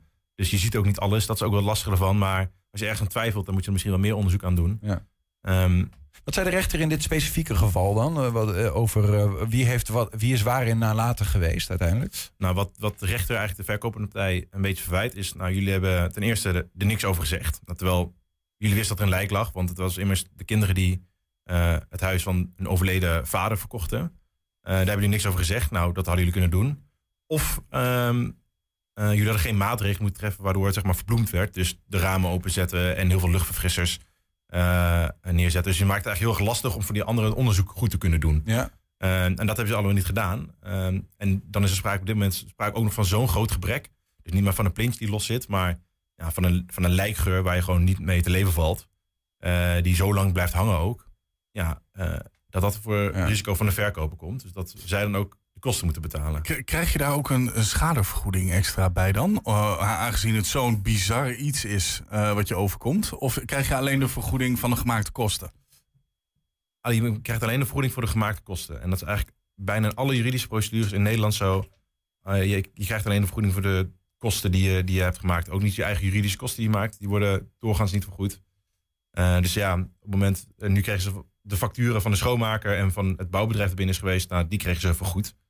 Um, en ik, zover ik weet zijn er niet andere kosten die nog vergoed zijn. Okay. Maar hebben ze nog wel iets gezegd over immateriële schade. Maar dat is heel lastig in Nederland. Dat moet je kunnen aantonen. En immateriële schade is in dit geval bijvoorbeeld gezondheidsschade. Zou zoiets kunnen zijn. Of de, ja. de, de, de burn-out. Maar die dat... is wel gevraagd dus, zeg maar. Die is wel ter sprake gekomen bij de Ja, maar ik vermoed, misschien loopt dat nog. Maar ja. dat is in Nederland is immateriële schade heel erg lastig. Ja. Want er is heel veel bewijs... Uh, ja, het is heel lastig te bewijzen. Wat dat is en hoeveel, welk bedrag zit je daarop. Ja, een burn-out bestaat daar 100 euro voor of 10.000 euro voor. Ja, dat is natuurlijk lastig. Misschien loopt dat nog. Nou ja, en ik kan me voorstellen, dat in, maar goed, dat is heel erg specifieke geval, dat er een soort van dreiging is. Dat die, want die geur die is heel hardnekkig blijkbaar, die komt telkens terug. Ja, het moet nu maar wel opgelost zijn, weet je wel. Er hangt nog steeds een soort van zwaard van Damocles boven je hoofd. Ja, dat, dat, ja. dat blijft een beetje de vraag ja, inderdaad. Ja. Maar ik denk uh, dat op dit moment daar we eigenlijk wel... Um, dat het eigenlijk nu wel klaar is, tenminste voor die verkoop. Want er is nu gebeurd wat er zou moeten gebeuren volgens specialisten. Mm -hmm. Ja, uh, en als het daarna weer terugkomt, ja, dan komt het denk ik wel voor risico van die koper. Kan ik me uh, zo inschatten. Als je, uh, wat, wat je trok hem net al even iets breder. Um, het geldt, geldt voor een huis. En het huis heeft dan nog wel wat specifieke bepalingen gevallen. Maar ook voor, ik kan me voor zijn grotere kopen zoals auto of zo. Weet je, dit soort dingen. Maar ook, ook ja, gek gezegd, voor, voor een kauwgombal. Of voor iets dat je gewoon in de speelgoedwinkel koopt. De, heb je daar eenzelfde soort systeem qua dat die verkoper alles moet vertellen? Ja, en dat is ook wat je er zelf van mag verwachten. Kijk, als je een klein kauwgom koopt voor 50 cent, ja, daar maar hoef je ook niet te veel van te verwachten. Ja. Maar verwacht dat je erop kunt kauwen en dat het een tijdje een smaak heeft. Eh, dus eigenlijk alles wat, wat kun je verwachten bij zoiets. En dan speelt, speelt de prijs mee, hoe oud is het, wat voor type product is het. Eh, en je kunt al verschil zien bij een auto. Kijk, als je een spiksplinternieuwe auto koopt, nou, dan mag je verwachten dat er niks mee aan de hand is. Eh, je doet 0 kilometer op te tellen, nou, dan mag je vanuit gaan, die doet het goed. Maar ja, als je een auto koopt van, van 50 jaar oud, Mhm. ja, dan, dan kun je bij verwachten dat daar onderhoud aan gedaan moet worden. Ehm, dus dan kun je minder snel die bij de verkoop aankloppen van jij moet die schade vergoeden, want hij doet het niet. Ja, dat is gewoon, ja, dat, hoort- dat hoort bij het product. Eh, dus eigenlijk met alles moet je rekening houden. Wat voor soort product is het en wat, wat kan ik daarvan verwachten? Ja. En hoe specifieker afspraken erover maakt. Want kijk, het kan ook best zijn als je een machine koopt die heel specifiek eh, iets, moet, iets moet snijden op de millimeter nauwkeurig. En dat doet hij op een 0,5 millimeter niet goed. Ja, dan is het wel zo'n groot probleem. eh dat je daar weer kunt afs- eh, eh, op kunt, kunt aanspreken. Ja, ja. Is heel specifiek wat dat betreft per, eh, per product. Ja, precies. Eh, tot slot dan even, eh, voorkomen is beter dan genezen, zeggen we vaak. Eh, ha- hadden deze kopers zelf iets kunnen doen? Nou, ja, je kunt altijd vragen. ehm, ja, is, is lastig. Je kunt altijd veel, veel vragen. Waarom? eh, ja, kijk, het raam opstaan is, eigenlijk best, is natuurlijk best logisch tijdens een, eh, tijdens een bezichtiging. Ja. Maar ja, je kunt wel vragen wat de reden is van de verkoop. ehm, eh, wat er gebeurd is. En als er bepaalde toezeggingen doen dat je denkt van dat kan van belang zijn, leg het ergens vast per e-mail of. ja, liefst per e-mail, dat is, dat, is, dat is het meest praktisch. Want het kan best wel laat zijn dat je ergens in de discussie komt. En dan kun je zeggen, nou gewoon, jij hebt dit, dit toen gezegd. Ja. Als je er ook een e-mail van hebt, nou, dan kun je dat onderbouwen. Als je alleen maar zegt van, ja, jij hebt toen gezegd dat er niks aan de hand was. Eh, maar je kunt het later niet bewijzen. Ja, dan sta je eigenlijk nog met lege handen. Ik geloof zelfs dat er in dit specifieke geval, eh, schrijft de krant overigens, maar dat, dat, er, dat er zelfs tijdens de rondleiding is eh, gezegd. Hier is heus niemand overleden. Dat is in het ziekenhuis gebeurd, weet je wel. Dus dat het nog. Nou ja, goed. Ja. Dan, dan weet je toch ook niet waar je welke kant. Ja, dat is ook een bizarre uitspraak op zichzelf. Ja. Ehm, maar goed, dus eh, eh, eh, nou ja, als je een huis be- bekijkt en, en je ruikt iets geks, dan ga even met de buurman praten. Dat is Dat, dat lijkt me best, ja. Misschien is het altijd goed. Even met de buren praten. Ja, eh Niek Huibers van de Damstel Advocaten. Dankjewel. Geen probleem. 120. 120 vandaag. Ja, Niels. Julian. Het is leeg in de studio. Het is leeg. Eh, eh, wij verwachten nog iemand, die is er nog niet. Ik zit even te denken van, eh, we zwaaien even onze vorige gast uit. Ehm, eh, hebben, we, hebben we misschien nog iets liggen? Want ik weet ook niet, is onze gast onderweg? Eh, onze gast Is onderweg, kan er dus ieder moment aankomen. Ja. Dat is het dan niet juist. Maar ja, dat krijg je. Mensen op televisie geweest, Nee, allemaal populair. nou, Wordt eh, handtekeningen gevraagd. eh. Nee, maar goed, misschien kunnen we, hebben we niet iets van wat we, wat we eh, gisteren of zo hebben laten zien wat we nog kunnen, kunnen ik, doen? we zouden Oh nee, ze komt net binnen. Oh, kijk eens aan. wat, wat- uiteindelijk zijn er natuurlijk dingen die, die relevant blijven. En die, Ik, ik, ik kan nog anders wel eventjes zo'n eh, video van, eh, eh, van, eh, van Ja, de chronieken. Maar ze, ze ze is komt er al aan, ja zeker. Nou, kijk eens aan. Meerte Hazenberg. Nou ja, weet je, ik ga er gewoon alvast introduceren. Hallo. Hoi hoi. Eh, ja, wat je, goed, als we haar zien, dan denk je maar aan één ding. Je zou maar bijna een jaar lang opgesloten zitten in een eh, loods met 40 vreemden. Zonder telefoon, zonder bezoek. Dat deed Meerte Hazenberg uit Almelo om kans te maken op een miljoen euro. Ze deed mee met het televisieprogramma Een jaar van je leven. Eh, hield het lang vol, maar werd uiteindelijk derde. En ging toch uiteindelijk met lege handen naar huis. Meerte, ben je een beetje geïnstalleerd? Welkom. Hallo, ja hoor. Ja, sorry. Ik ging even vragen of het met camera was of niet. Ja, dat, eh, die staat daar ergens. Ja. Hangt daar, weet ik niet. Ehm, leuk dat je er bent. Dankjewel. Leuk dat ik er mag zijn. Dankjewel. En zo vrij als een vogel. Ja, klopt. Nu wel. Ja. Eindelijk. Ja, het heeft Eindelijk. lang, lang geduurd. En eh, het is echt super fijn om weer op vrije voeten. Of nou, dat klinkt ook zo heel erg. maar eh, om weer in de wijde wereld te zijn eigenlijk. Ja, met vrienden, veel familie. En eh, ja, heel veel prikkels weer. Dus je moet wel even weer eh, ja, even wennen, even dalen. Eh, Prikkels ik als wel- in, ja, want ja, natuurlijk komt heel veel op je media-aandacht misschien ook wel. Hè? Je komt uit dat huis en dan weet je uit die loods of wat, hoe je ja, noemen. loods. Ja, met een, met een stukje tuin. Maar wat voor prikkels een, nog meer dan? Oh, nu? Ja, nu gewoon heel veel berichten. Natuurlijk social media. Daar ben ik niet meer gewend. Want ik was wel vaak op mijn telefoon. Ik ging wel overal weet je, even een verhaaltje van maken. En die had Maar je daar nu, niet natuurlijk. Nee, helemaal niks. Nee, wij wisten echt 0.0. Ik vroeg wel eens van... Hey, mag ik überhaupt misschien wel weten hoe warm het is vandaag? Voor een evenement, weet je wel. Wouden we iets plannen. En dat mag ook al niet. dus eh, zelfs dat niet. Dus laat staan eh, een bericht van je familie of zo. Dus dat was wel heel erg wennen. Zelfs dat ik dacht van... Gebeurt het me nou echt? Ben ik nou echt hier met deze mensen omheen. In deze Ben soort van aangenomen? Hunger Games-achtige Ja. setting bijna. Ben- maar, ben, Ja. maar ben je ook niet doodsbenauwd dat je, je geeft je op en je moet dan met 40 vreemden. Wat, wat, wat voor mensen daar wel niet tussen zitten, joh? Ja, ja, want je ziet dan filmpjes van eh, ja, de promofilmpjes van andere deelnemers. En dan denk je, oeh, de ene zegt ja, ik ga ze psychisch breken. en de ander zegt ja, als mensen gaan huilen, dan moeten ze naar, naar ouders toe gaan. Wat was jouw strategie? Want je, dat is een Eh. beetje het ding, hè? Je moet dat een jaar lang volhouden en er zijn er wat opdrachten en dan kunnen mensen jou eruit stemmen Ja. en dingen. Maar je moet gewoon zorgen dat je geliefd en toch niet te geliefd en nou ja, dat soort Ja, dingen. ja, precies. Je moet niet te lief zijn, want eh Gerald en ik waren in het begin juist die, ja, de vlinders. Dus eh, er was een Jeffrey onder andere, die zei van nou die twee kunnen zomaar winnen. Want niemand wil op hun stemmen omdat ze alles doen voor anderen. En ze geven alles weg, ze zijn veel te lief. Eh, dus dat is ook dus weer niet goed. Dus je Mm. moet ook weer niet te, te aardig zijn en niet alles eh, altijd klaar willen staan voor een ander. En dus eigenlijk moet je daar een beetje een weg in zien te vinden. Had je een strategie van tevoren? Nee. Nee, ja, ja, ze vroegen van, ja, hoe ga jij die miljoen pakken? En eh had je een interview en dan zei ik van, ja, gewoon mijn best doen. Ik hou van spelletjes. Eh, en uiteindelijk had ik heel veel verteld, maar ze hadden één zin eruit gepakt. Dat was dat ik dus gewoon vrienden wil maken. En daardoor dus een beetje gunfactor eh, zou willen eh, krijgen. Mm. Wat iedereen eh, ja, wel, wel wil en wat wel handig is natuurlijk. Maar ehm, ja, nee, eigenlijk bleef ik voor zoveel mogelijk mezelf. Eigenlijk gewoon bleef ik echt mezelf. Eh, tuurlijk. eh, Was, dat, je was dat voor anderen anders eigenlijk? anderen soms. Hm? Was dat voor anderen anders? Dat ze, we- weet je nu Eh, achteraf dat je van mensen weet van... jij was in die loods zo anders dan dat je eigenlijk bent? Nou, goede vraag. Krijg ik heel vaak. Alleen ik heb nog niet zoveel teruggekeken. Eigenlijk maar twee afleveringen. Je hebt nog een jaar te gaan ja, bijna. Ja, ben ik, maar ik ga niet alles zien hoor. Dat duurt veel te lang. Eh 255 afleveringen. Dus ik denk dat ik alleen de hoogtepunten wil zien. Maar het antwoord... ehm, nou, sommigen zeggen dat ze een rol hebben aange- aangenomen. Dus dat ze, niet, eh, dat ze gewoon zakelijk eh, bleven en niet persoonlijk. Eh, maar ik denk dat iedereen wel echt een beetje zichzelf was. Want je kan niet een jaar lang ja, eh, een masker opzetten Mhm. of, of iets. In ieder geval, dat vind ik heel knap. Dat vind ik heel eh, erg dat iemand dat kan. ja, Ehm, ja, ja. Daar, ja, anders dus vergaat dat na een paar dagen natuurlijk ook wel, neem ik aan. Ja, Dat- ja dat ik denk een maandje ja, of zo ja. zou je dat nog kunnen. Of nou, nog niet eens, misschien twee weken. Ja, voor een film heb je gewoon zo'n beetje kut. Even een uurtje moet je acteren en daarna kan je weer jezelf zijn. Eh, dus ik denk dat iedereen eigenlijk stiekem wel zichzelf is geweest. Dit- want je Ja. eh, refereert daar im- impliciet een beetje aan. Hier staan 24 uur per dag eh, talloze camera's op je Ja. gericht. Ja, dat Ehm, besef je niet altijd. Ja, je ziet ze wel. Als je het beseft, Ja. wat, wat, wat besef je dan precies? Eh, van, oh ja, misschien ben ik wel echt op tv. Want je kreeg nooit een, een filmpje te zien of je kreeg nooit, eh, ja, je, je hebt nooit een bevestiging gekregen van je bent echt op tv. Ja, ze je weet ook niet wel, hoe het leeft wel- bij kijkers, Nee. wat dan ook? Nee, klopt. Je weet niet of we, hoe, hoe vaak we bekeken worden. Je weet niet wat voor publiek eh, dit leuk vindt. En of het überhaupt wel leuk is om naar te kijken. Want je denkt ook heel vaak, ja, kijken ze nou echt nog naar ons?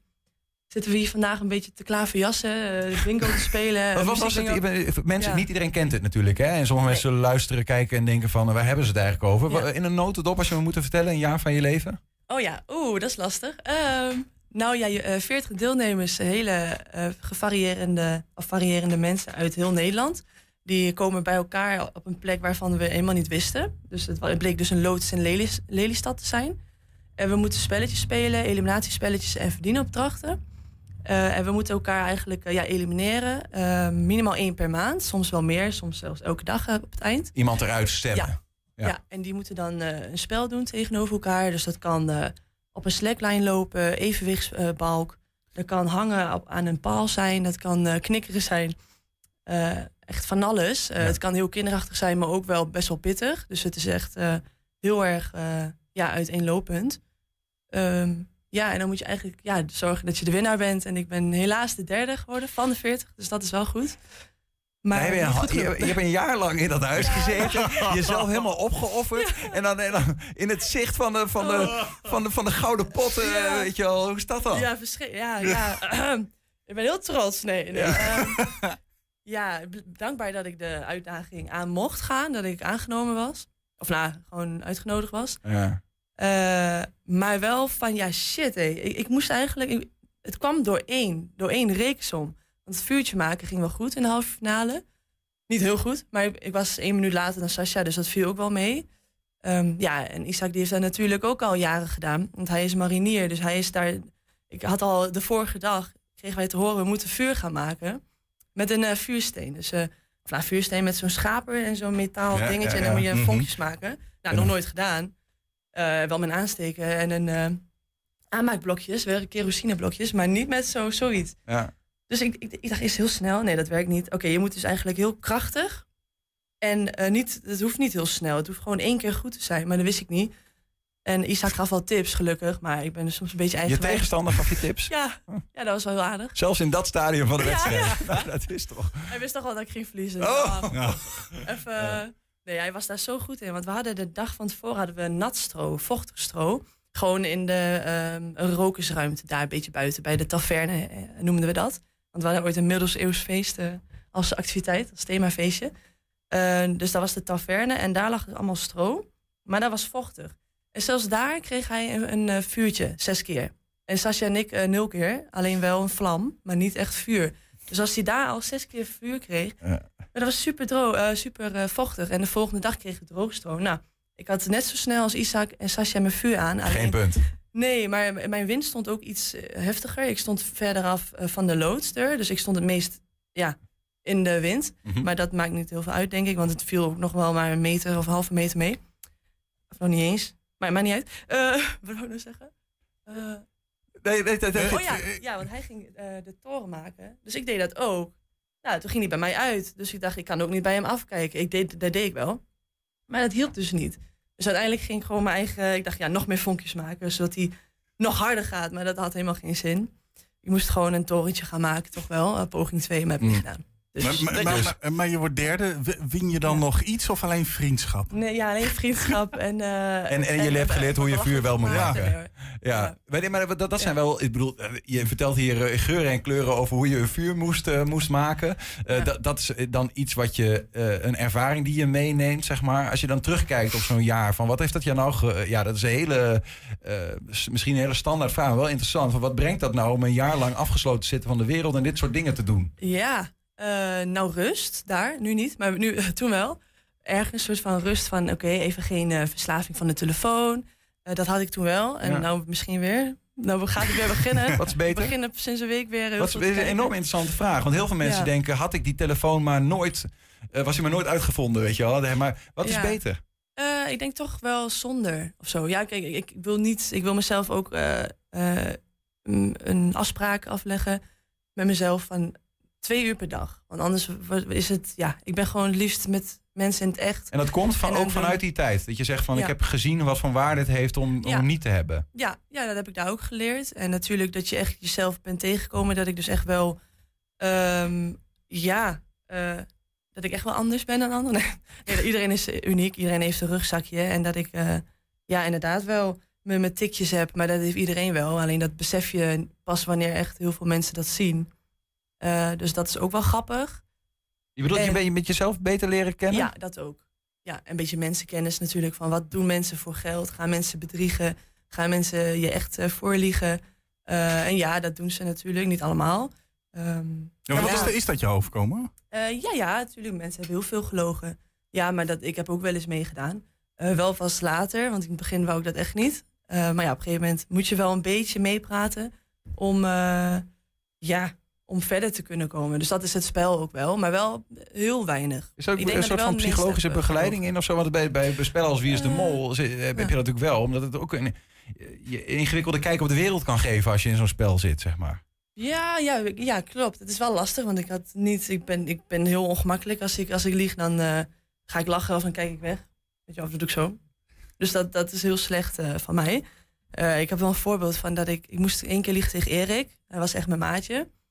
En ik vertrouwde hem heel erg. Hij is eh, echt wel een, eh, een man met echt goede intenties. En hij kan ook moeilijk liegen. Maar ik moest toch een keer liegen omdat ik op iemand moest stemmen. eh, op Isaac. En hij moest dan tegen Erik. En dat vond ik zo moeilijk. Dus ik keek hem niet aan toen hij vroeg: ga je nog mee met mijn plan? Dus ik, ik keek het weg en ik wou, hij zei: oké, box. Ik zei: box. Toen deed ik zo mijn elleboog. Dus dat was heel ongemakkelijk. Maar hij had het dus bl- blijkbaar niet helemaal door. Ja. Isaac zei wel: ja, Mirte die gaat echt niet meer mee hoor. Dus ik kijk haar houding dan. Weet je wel, ik vertrouw haar wel en eh, ze gaat nog wel mee. Maar ja, dat was wel schattig dat hij dat nog niet door had. Maar hij is een beetje autistisch, dus hij Hij ziet dat niet. Uh, maar ik heb wel... Hoeft ook niet goed gemaakt te worden achteraf. Nee, nee, maar het is het spel en dat Ja. hoort erbij. Maar, maar heb je Ja. mensen achteraf nog wel gesproken? Of, of Ja. helemaal... eh, Ja, eh, Isaac heb ik gesproken, Gert-Jan, Kenzie, Wanda, Jasper, Sascha Bern, Kim W. eh, want er zitten ook eh, eh, streekgenoten volgens mij in, Ja, of niet? Ja, ja Jerry, Gary bedoel ik, heb ik gesproken uit Almelo. En Moraima, daar ga ik misschien zo meteen nog heen. Ik, Ja. ik zeg, ik ben in de buurt, want ze vroeg, wil je een borreltje doen? Zij ze laatst, maar misschien is ze nou wel thuis, dus dan kom ik zo even langs. Ja. Nou ja, je, hebt iets unieks met elkaar Ja. meegemaakt wat dat Ja. betreft. Dus dat, dat, ik kan me voorstellen dat het een band smeet, wat, wat hij dan ook is. Wat is het eerste dat je hebt gedaan toen je thuis kwam eigenlijk? Ehm, zo, oh ja, naar de sterrenwacht. Ja, ik, hou echt van, eh, ja, Je, je kon de- de- niet... een telescoop eh, in... ehm, In, in Latrop. Ja, laat erop. Ja. Ja. Ja. daar ja. Want we, want je hebt ook op de Sallandse Heuvelrug heb je er ook één. Maar dit keer ook eh, bij Latrop. En daar zijn we nog nooit geweest. Ik ging met mijn zus en met mijn ouders. Want die was op vakantie hier. Gisteren weggebracht in Eindhoven. En hebben we daar ja, telescopen bekeken. Of nou, Jupiter en Saturnus gezien. En dan een rondleiding gehad en allemaal filmpjes.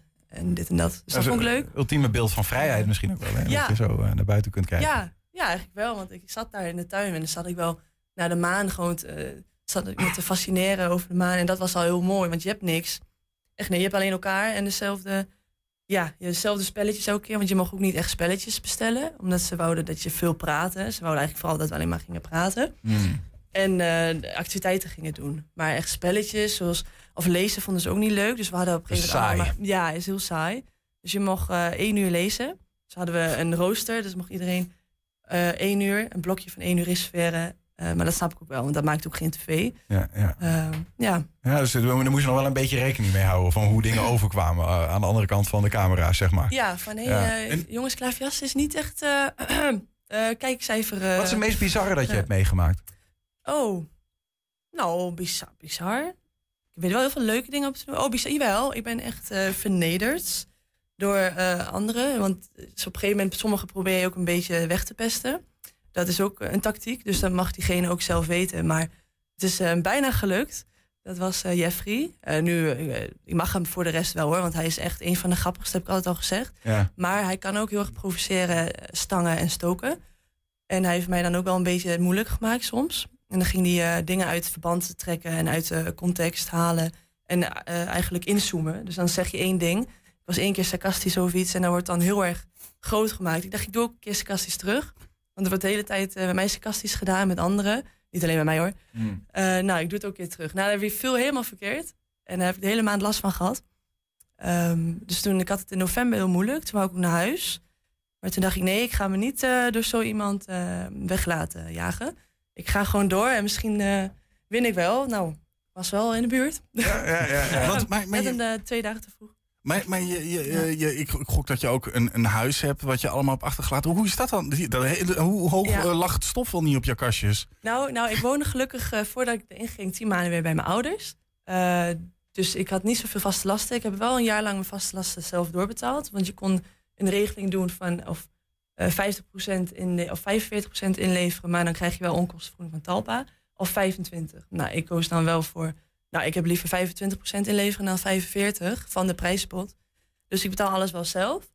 Eh, want in het geval dat je wel wint, ja, dan heb je zo Ja, ja, twee ton meer. Ja, dat was veel voordeliger voor jou geweest. Ja, ja want ik had toch 300 nog wat per maand vaste lasten. Ehm, ja, dus dat. Heb je, heb je, je, hebt, je hebt natuurlijk wel momenten, we moeten ook bijna gaan afronden, maar het is Oh, zo leuk oh, om te horen allemaal. Nee, dat maakt niet Oh, uit. Maar is ehm, eh, eh, jij hebt natuurlijk gedurende dat seizoen steeds meer zitten gaan dromen over van ik, ga, ik, ga, ik kan er nog wel eens gaan winnen. Ja, klopt. Wat, wat haal je in je hoofd dan? Nou ja, in het begin denk je, ja, je moet niet te veel verwachten. Dus nooit echt verwachten dat je gaat winnen. Eh, maar op een gegeven moment bij, die, eh, bij de laatste tien denk je wel, oh. En dan met die, eh, ik moest een toren bouwen met voeten. Nou, dan was ik de eerste van de vijf. We waren dan met de laatste vijf. Toen dacht ik, oh, nou, ik maak wel echt kans. En dan ineens sta je bij de laatste drie. En dan hoor je vuur maken. Oh, oké. Dan wist ik al wie er daar zou winnen. Maar eh, ja, ik had in mijn hoofd een vakantiehuis. En dan wou ik dat eh, voor mijn familie en vrienden beschikbaar stellen gratis. En dan wel een, ze was zelf schoonmaken natuurlijk. Maar ja, en dan wou ik ook geld mee verdienen. ehm, de, de overige maanden. Dus ik dacht twee maanden vrijstellen voor mijn die, eh, naasten. Mhm. En dan de rest eh, verhuren aan eh, toeristen en daar dus eh, geld mee kunnen verdienen. Eh, dus vastgoed is natuurlijk, ja, dat gaat heel goed. En ik dacht ook uh, mijn vader en mijn zus en mijn moeder te helpen met hun hobby's. Uh, dus dat is ja, golfen, schilderen. Um, Wat lief zingen. allemaal Ja. voor, uh, voor je Ja. omgeving. is bijna niks voor jezelf. Ja, Wat en een leuk. auto voor mezelf. Oh, kijk. Ja, ja, ja. Ja, ja. ja, maar ja, ja bijna raak. Ja, zo, bijna. ja, ja, zo is het. Door, één rek- door een redactiesom. Kijk, ik kan wel rekenen, want bij de eerste aflevering was ik nummer drie van de 40 die het snelst over de lijn was. Dat heb ik gisteren toevallig voor het eerst teruggekeken. Aflevering 1. Dus ik kan wel rekenen. Toen moest je ook Alleen- een rekensom maken. Ja, ja, de eerste was een rekensom en dan de halve finale. Ja. Dus daar ging ik heel goed. Maar ja, als je, ik was net klaar met een vuurtje, maar ik was helemaal benauwd. En eh, ik ging veel blazen, omdat ik hoorde dat het vuur veel zuurstof nodig had. Dus ik ging heel veel blazen. En dan zie je zo'n redactiesom. Dus dan moet je zo'n verhaaltje lezen. Ja, dat is een verhaaltjesom, waar een, som, Ja. waar een som in een verhaaltje is opgenomen. Ja, en dan was een aanbieding, dus dan was er weer wat veranderd. Eh, nou, achteraf had ik hem wel. Het was 999. Dus een duivelsgetal, uh, verkeerd om. dus misschien was het ook goed dat ik niet heb gewonnen. Nee, hoor. Nee, nee, grapje. Maar, Nee, maar, maar- je, hebt, je hebt er een jaar gezeten. Je, je gaat nu terug, lekker acclimatiseren, lekker Ja. weer thuis, lekker met familie en vrienden. Ja, het is, ja, het is, het is hier heel warm. als in de Maar loop. vol- we zijn we nog op tv? Ja, wel hè? Eh, Ja, oh. nee, eh, eh, maar, dan ben je weer thuis. Je hebt je helemaal gezetteld. Wil je nog een keer zo'n avontuur Nee. aan? Of eh, wat, wat ga je Duidelijk. doen? Nee, niet, niet een jaar van je leven. Nee, want dan, eh, het is, de kans is zo klein dat je dan wint. Of nou, zo klein, eh, groter dan bij een postcode loterij, dat wel. Ik zou wel met bijvoorbeeld bondgenoten mee willen doen. Dat is maar een maand. En dan er is eh, gegarandeerd een winnaar met een ton. Dus dat was beter geweest. Twaalf maanden. Eh, ja, of Robinson Eiland, want dat vind ik, dan, dan ben je ook nog wel lekker weg. Niet alleen in de loods, maar dan ben je ook gewoon ja, avontuurlijke dingen aan het doen. En leuk, lekker in de, bosjes dingen zoeken, bestjes zoeken of zo. Ehm, dat vind ik heel leuk. Maar nee, echt, echt afgesloten. Dat, dat, nee, zo lang? Nee. Nou, misschien. In- Als Squid Games of zo. Oké, oké. dat is wel heel Ja, wild. nee. Dat is Maar wel dan heel- zonder Ja, agressie. Nee. Maar dus jij gaat Nee. niet, eh, ik weet niet precies wat voor een, eh, eh, wat je überhaupt dan nu in het leven wil gaan doen, maar eh, zeg maar in een gesloten inrichting werken of zo, dat gaat er niet worden. Nee, nee, nee, nee. Ik wil wel gewoon. eh, ik heb echt gemerkt dat ik zoveel van mijn familie hou. Dat ik, ik heb echt hele mooie mensen om me heen. En dat wist ik al wel. Maar daar, door, door sommige mensen die jou hè, de grond in willen trappen daar. En eh, die bondjes tegen jou eh, de, gaan eh, oprichten. En dat een jaar lang. Dan denk je wel, oh, ik voel me helemaal niet meer fijn. Wat naar doet die en die en die. Ik wil gewoon weer naar mijn familie toe. Mensen om je heen beter Dus ja, waarderen. Ja. ja. Wat, ga je, Ja. wat, ga je wel doen? Heb je, nou, ik heb wel. Ik, ja, de toerismebranche heb ik gewerkt. In Ja. de toerismebranche. Dus dat vind ik altijd, heb ik altijd heel leuk gevonden. Heel erg, eh, ja, er passie voor. En krijg ik heel veel energie van. Dus daarin lijkt me het wel eh, heel leuk om te doen. En iemand wel misschien vloggen. Eh, en dan moet ik even kijken, ik ben daar niet heel goed in. Dus ik moet dat wel samen doen met iemand. En dan gaan we eh, ja, recensies geven aan restaurants of aan maaltijden, zoiets. Dus dat we een beetje hoe gastvrij is dit res- restaurant. Eh, zoiets. Ja, nou ja, goed, je hebt nu wel eh, de, het, het momentum, de bekendheid eh, vanuit Ja. het programma in ieder geval. Dankjewel, Meert Haarsberg, dat je bij ons was en voor je enthousiasme hier aan tafel. Ja, insgelijks. Ehm, Dank jullie wel. ja, en, Niels nou ja. en... Julian. Julian, sorry, wist ik wel. Wist ik wel. En whatever it may be dat je gaat doen, veel plezier met je vrijheid. Dankjewel, komt helemaal goed. En daarmee zijn we ook aan het einde gekomen van 1 Twente vandaag. Jij wou nog wat zeggen? Doe maar. Je mag Oh, ja. wel ook afsluiten. Ja, oh, 8 en en- 10 zijn op tv. 8 en 10, oh echt? Oké, tussen 8 en 10 zijn we op tv. Tot dan. Oh, sorry. Oh, Oh, en op 120.nl kun je nu al zien. Dankjewel. oh, echt? 120. Weet wat er speelt in Twente. Met nu het nieuws van 5 uur. Goedemiddag, ik ben Frans van der Beek. De rechter heeft de eigenaar van een boot veroordeeld voor de dood van twee huurders twee jaar geleden in Bolsward. Ze kregen giftige stoffen binnen van een kapotte accu toen ze lagen te slapen. Die accu had vervangen moeten worden en de ventilatie had ook beter gekund, vindt de rechter. Die hem een taakstraf van 180 uur gaf. Opgeluchte geluiden nu duidelijk is dat de wet om asielzoekers beter te verdelen nog deze kabinetsperiode wordt behandeld. De spreidingswet had doorgeschoven kunnen worden omdat het kabinet demissionair is, maar dat wil de Kamer.